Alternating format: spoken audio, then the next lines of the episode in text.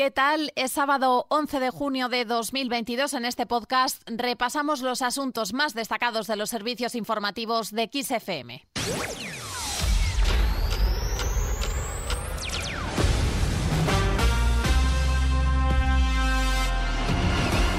Sánchez recrimina al Partido Popular que apoye a Argelia en su presión a España y Feijóo le acusa de poner en riesgo el gas. El presidente del gobierno, Pedro Sánchez, ha reprochado al líder del PP, Alberto Núñez Feijóo, que apoya a Argelia ante la presión que este país ha ejercido sobre España y la Unión Europea ante la nueva postura del Ejecutivo respecto al Sáhara Occidental. El presidente de los populares, por su parte, le ha acusado de poner en riesgo miles de millones de exportaciones y el gas con un volantazo sin precedentes en la política exterior, cuyo resultado, dice, ha sido la mayor crisis diplomática con Argelia. Sánchez y Feijóo han aprovechado en dos mítines de campaña de las elecciones andaluzas para referirse a lo ocurrido en los últimos días con Argelia. Por otra parte, la ministra de Industria, Comercio y Turismo, Reyes Maroto, ha asegurado este sábado que las cosas vuelven a la normalidad con Argelia tras el comunicado en el que la misión diplomática argelina ante la Unión Europea aseguró que ese país respetará los acuerdos de suministro de gas. Bueno, es muy buena noticia, nosotros lo valoramos muy positivamente. Siempre hemos dicho que para nosotros Argelia es eh, un país estratégico desde el punto de vista, en este caso comercial, como ministra eh, de Comercio, pero también en el ámbito bueno, de la vecindad y eh, de la cercanía que tenemos con este país, por lo tanto lo valoramos muy positivamente eh, y lo que queremos es bueno pues recuperar, como digo, esa confianza eh, y volver a ese tratado de amistad que entendemos que después de este comunicado pues las cosas vuelven otra vez a la normalidad. La campaña electoral para las elecciones andaluzas del 19 de junio llega a su último fin de semana, el que los líderes nacionales se vuelcan en apoyar a sus candidatos. El presidente del Gobierno y secretario general del PSOE, Pedro Sánchez, ha anunciado que en el Consejo de Ministros del próximo martes se va a aprobar una ley para blindar la equidad, la cohesión y la universalidad de la sanidad pública y que, por tanto, no se privatice por ningún gobierno de derechas en ninguna comunidad autónoma. Así lo ha anunciado este sábado el presidente del Gobierno durante un mitin en Cártama, en Málaga, junto al candidato socialista para las elecciones andaluzas, Juan Espadas. Vamos a hacer algo más. Y quiero anunciaros además aquí en Cártama, en Málaga, en Andalucía, que en el próximo Consejo de Ministros vamos a aprobar una ley para blindar la cohesión, la equidad y la universalidad del Sistema Nacional de Salud y que por tanto no se privatice, no se privatice por ningún gobierno de derechas en ninguna comunidad autónoma.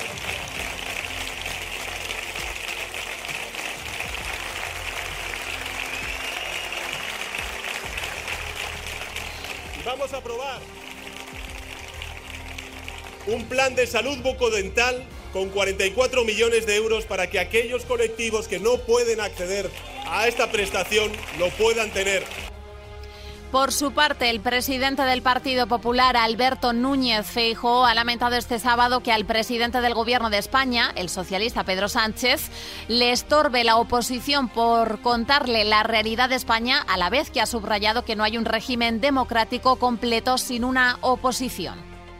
Un presidente como Juanma Moreno no solo no insulta, sino que tampoco le dice a la oposición que estorba. No hay un régimen democrático completo sin una oposición. Y cuando al gobierno le molesta y le estorba la oposición, caemos en las zonas absolutistas el candidato de Ciudadanos a la presidencia de la Junta en las elecciones al Parlamento de Andalucía y vicepresidente del Gobierno andaluz, Juan Marín, ha sostenido este sábado que muchos votantes de centroizquierda que votaba al PSOE o a otras formaciones de izquierdas se dan cuenta de que la única fórmula para parar a Vox se llama Ciudadanos. Las sensaciones son muy buenas porque, bueno, algunos querían hacernos desaparecer de esta campaña y los andaluces pues realmente les están dando la vuelta a las encuestas tal y como nosotros también intuíamos, porque se ha hecho un trabajo muy serio durante cuatro años, porque nuestra formación política y este que les habla siempre ha cumplido con su palabra, con toda, con todos los andaluces, con todas las organizaciones, con toda la sociedad civil con la que me he reunido, cada vez que nos hemos comprometido algo lo hemos hecho, lo hemos sacado adelante.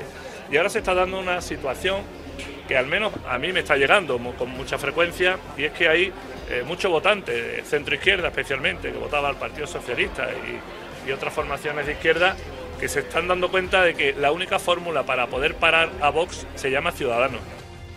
Dejando de lado la campaña andaluza, von der Leyen vuelve a Kiev. La presidenta de la Comisión Europea, Ursula von der Leyen, anunciaba este sábado que se ha desplazado a Kiev, donde se ha reunido con el presidente de Ucrania, Volodymyr Zelensky, unos días antes de que el Ejecutivo Comunitario publique su evaluación de la solicitud de Ucrania para convertirse en país candidato a entrar en la Unión Europea.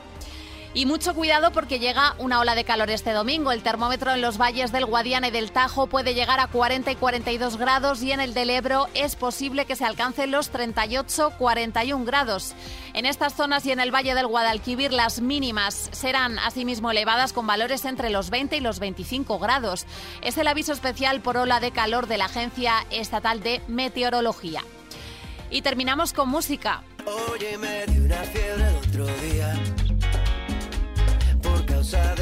Cristiana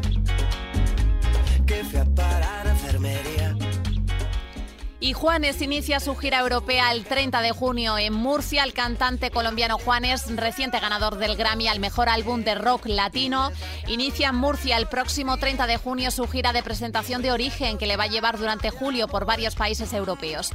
En Origen, álbum que presentó el año pasado, Juanes regresa a sus raíces y reinterpreta algunas de las canciones y artistas que inspiraron su música en los inicios de su carrera. Y con esto es todo. Recuerda que la información continúa actualizada puntualmente cada hora en los boletines de XFM en directo. Adiós.